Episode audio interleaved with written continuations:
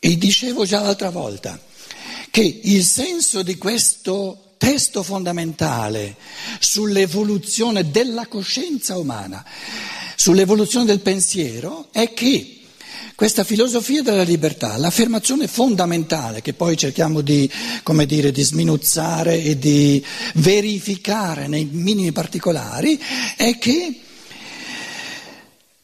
il passo successivo della coscienza umana è di vincere questa doppia passività che era necessaria nella fase infantile dell'evoluzione dell'uomo.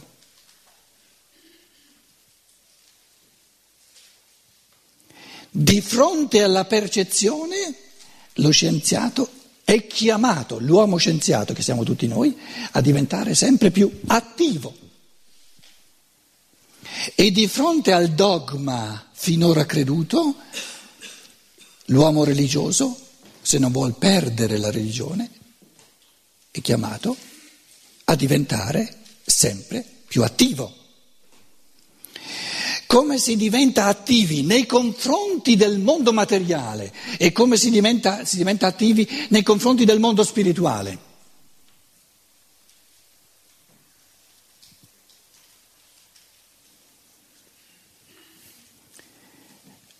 Lo dico mm, riassumendo.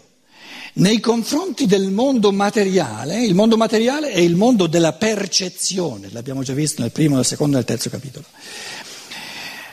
l'uomo, lo spirito umano, diventa sempre più attivo, sempre più creatore, sempre più artisticamente fantasioso, libero, nella misura in cui dice la percezione, ciò che gli occhi vedono, non è nulla.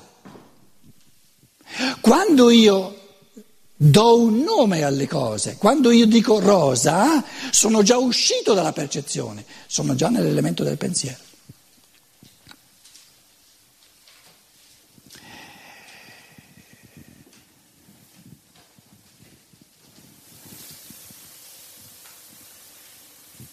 Di che cosa parla lo scienziato classico, tradizionale?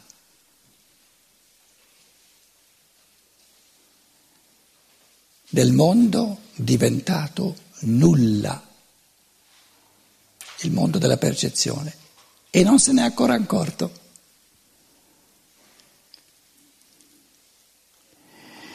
Lui pensa che la realtà sia nella percezione, fuori di lui, e non si accorge che il mondo diventa reale soltanto quando lui crea i concetti.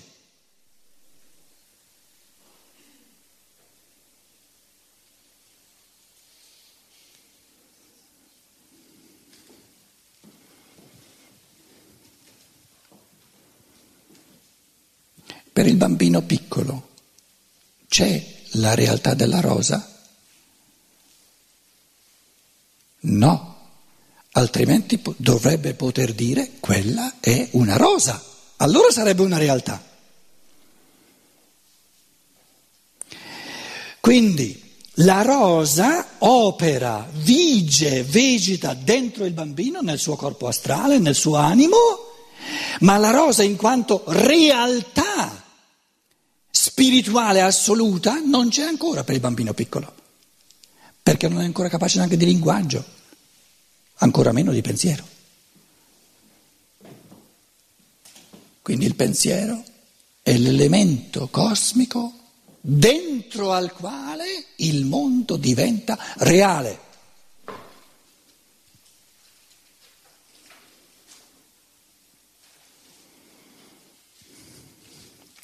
la percezione, la sapienza orientale l'ha sempre chiamata Maya,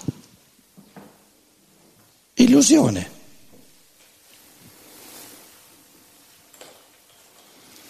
Una parvenza di realtà, ma non è realtà, è, so, è solo una parvenza di realtà. Maya. Maha, Maya viene da Maha a Ya. Dove ho messo il cancellino? Qui. Ve lo ricordate forse, no? Maya è una contrazione di Maha. Maha Magnus, la grande, Aya. Il grande Maha, non essere. Contratto Maya. Quindi il concetto orientale di ciò che il materialista occidentale, lo scienziato occidentale chiama realtà è che è una non realtà. E per l'occidentale, per lo scienziato occidentale, cos'è che è diventato una non realtà? Il cosiddetto spirito.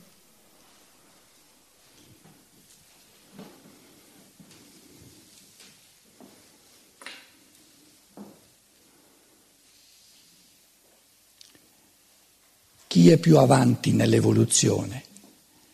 L'orientale che ci dice il mondo della percezione è illusione, non è una realtà, realtà è lo spirito, oppure è più evoluto, è più avanti nell'evoluzione lo, lo scienziato occidentale che dice no, il mondo che vedo, quello è la realtà, lo spirito.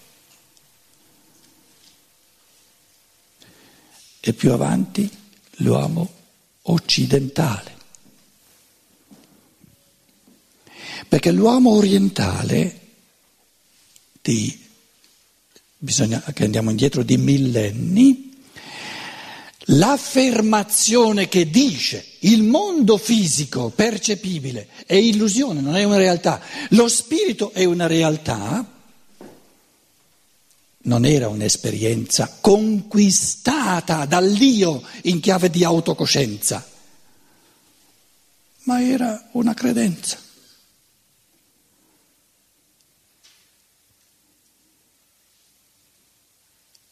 Tanto è vero che anche oggi l'orientale crede, ha il convincimento che lo spirito è la realtà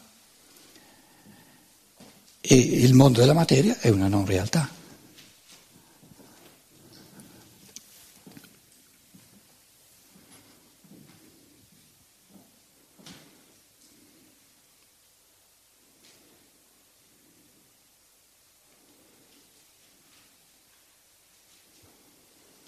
Il mondo spirituale a cui credo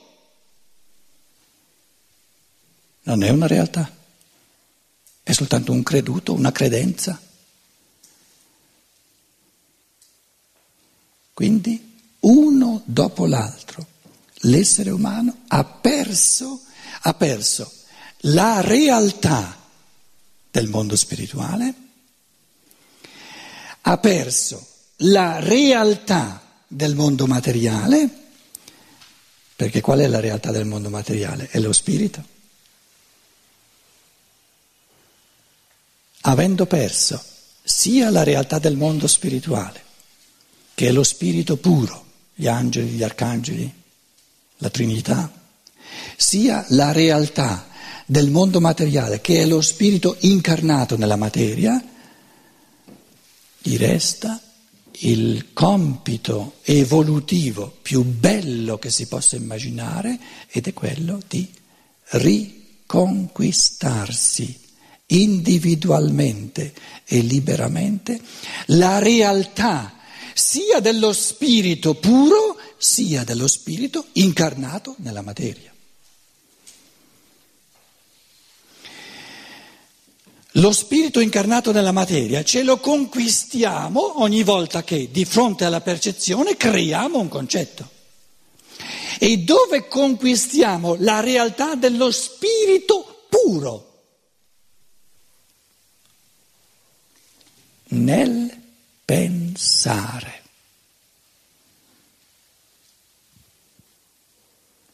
Il pensare è la cruna del lago che ri- reintroduce l'uomo che ha perso la realtà dello spirito dentro alla realtà assoluta dello spirito.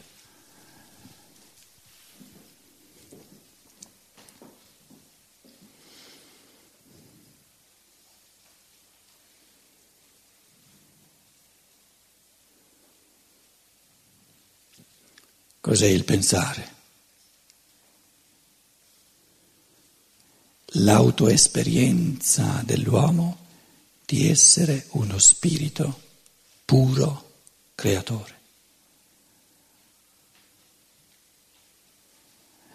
Con una potenzialità all'infinito, questo elemento del pensare che diventa autocosciente attraverso l'io che lo porta a cosciente, potenzialmente è capace di ridare realtà a tutto il mondo creato dalla divinità. Supponiamo che la divinità, il mondo non l'abbiamo creato noi. Il pensare è l'elemento della ricreazione del mondo dentro allo spirito umano.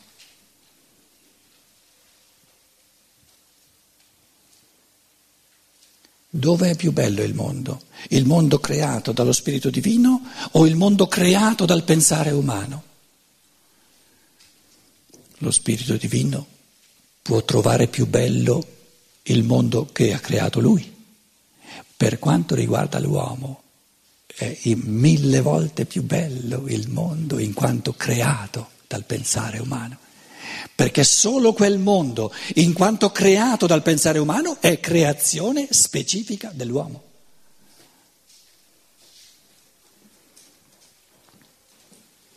E che differenza c'è tra il mondo come pensare divino e il mondo come pensare umano? La differenza è enorme, è che attraverso il pensare umano in ogni uomo sorge nel cosmo un nuovo spirito, un arricchimento del, del mondo, del cosmo all'infinito.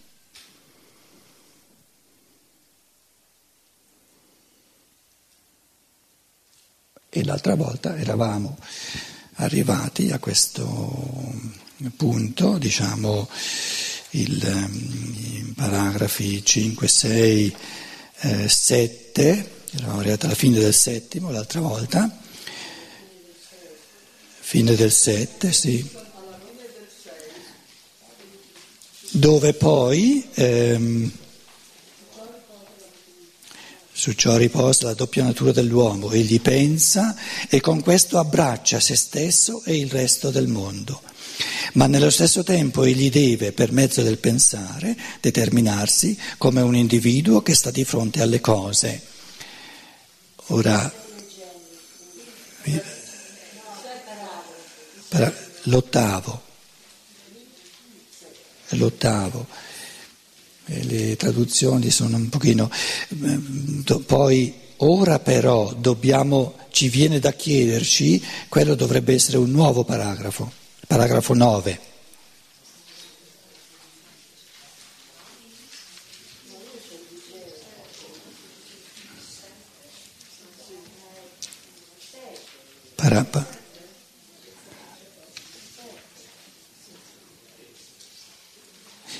Su ciò riposa è l'ottavo.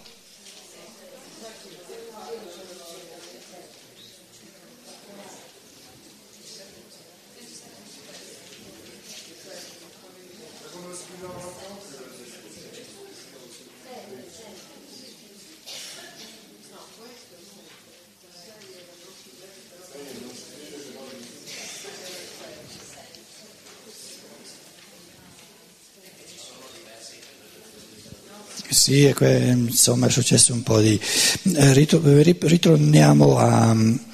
Ehm,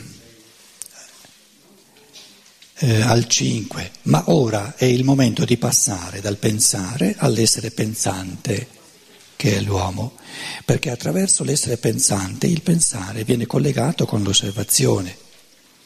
Praticamente quello, tutto quello che io ho fatto prima è dato di osservazione di auto-introspezione, di osservazione di quello che avviene nell'uomo. In quanto scienziato abbiamo osservato lo scienziato, poi abbiamo osservato il religioso. La coscienza umana è il palcoscenico dove concetto e osservazione si incontrano e vengono collegati fra loro. Una tale coscienza umana viene però con questo già caratterizzata. Essa è l'intermediario fra pensiero e osservazione. In quanto l'uomo osserva un oggetto, questo gli appare come dato.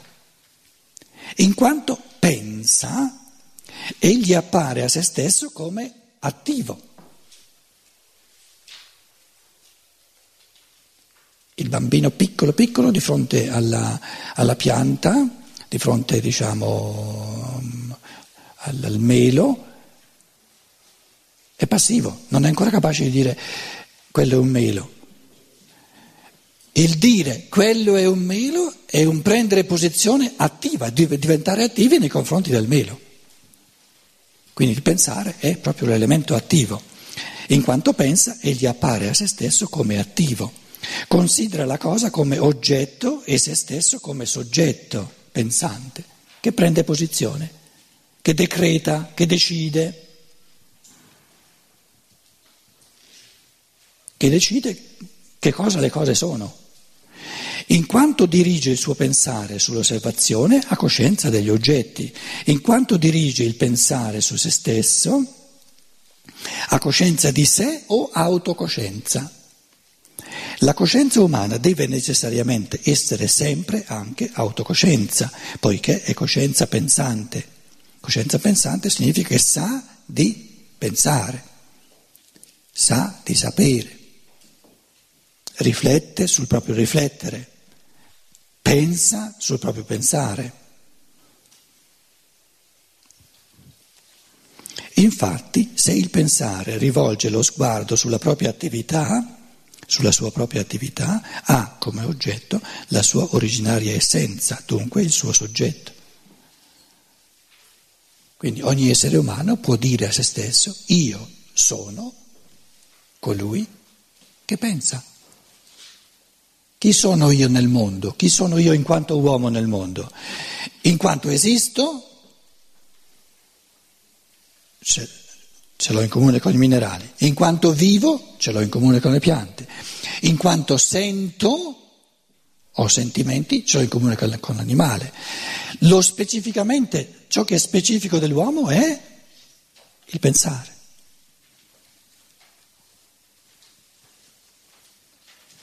Io penso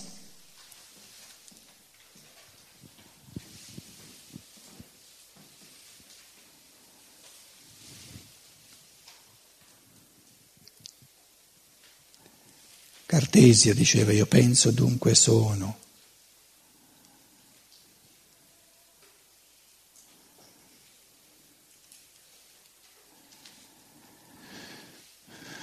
Di notte non penso, dunque non sono.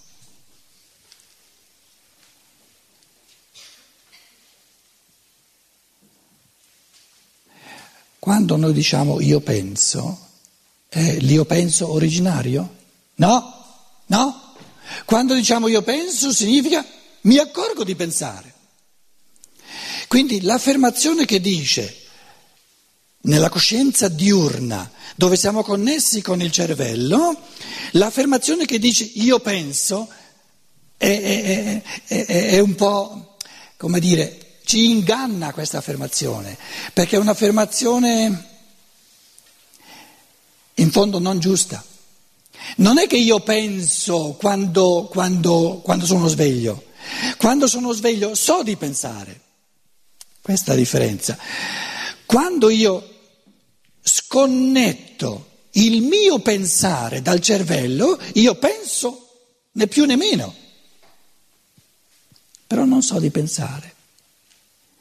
Quindi l'affermazione diurna, della coscienza diurna, che dice io penso, non si riferisce al pensare originario, ma sta soltanto a dire mi rendo conto, porto a coscienza, grazie al cervello, il fatto di pensare.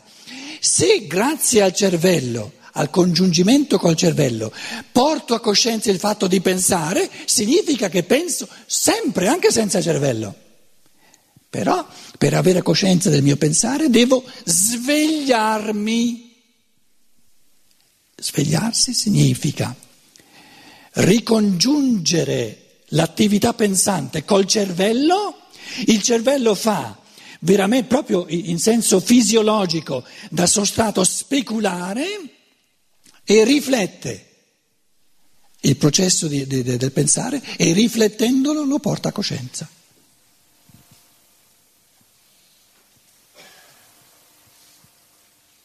Quindi l'affermazione di Cartesio non si riferisce al pensare originario, si riferisce al fatto che la coscienza, che il pensare, in quanto connesso col cervello,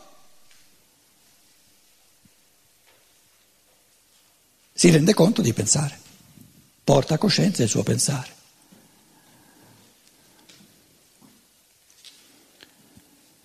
Ah, io penso.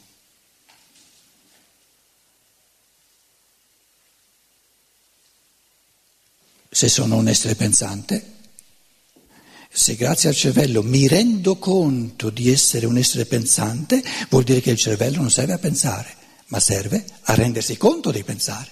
Quindi il pensare non ha nulla a che fare col cervello. Il pensare non ha nulla a che fare col cervello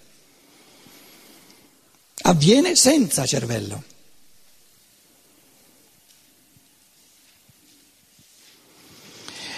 In Germania, in Italia sarà analogo, ehm, io seguo un po' in Germania, eh, ehm, c'è un, diciamo, nel Max Planck, istituto di Max Planck in Francoforte, uno scienziato, un ne- neurobiologo eh, abbastanza famoso, si chiama Wolf Singer. Wolf Singer.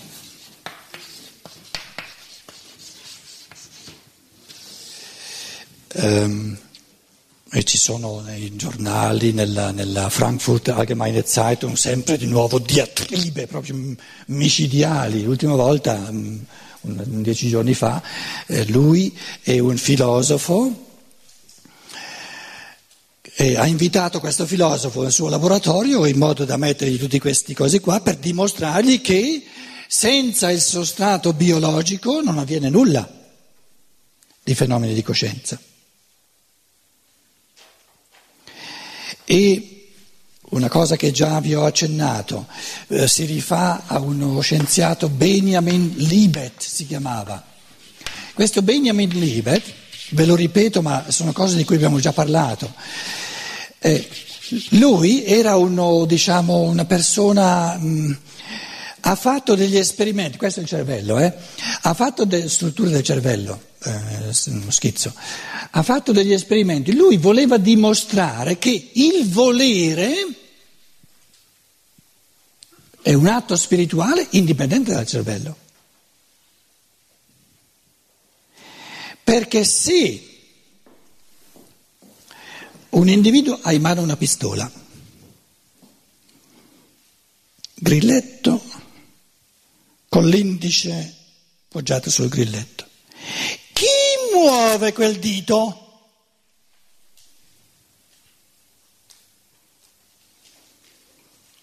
Se il fattore biologico, casomai dobbiamo mettere in prigione il fattore biologico, ma non, non questo, questo essere umano.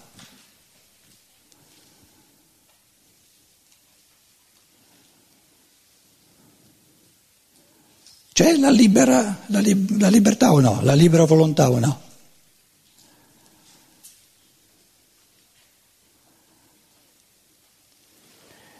Se tu hai avuto dalla, dal fattori ereditari una certa mistura di geni, quella mistura di geni muove il dito per cui il corpo parte. Se tu hai avuto un'altra mistura di geni, il dito non si muove.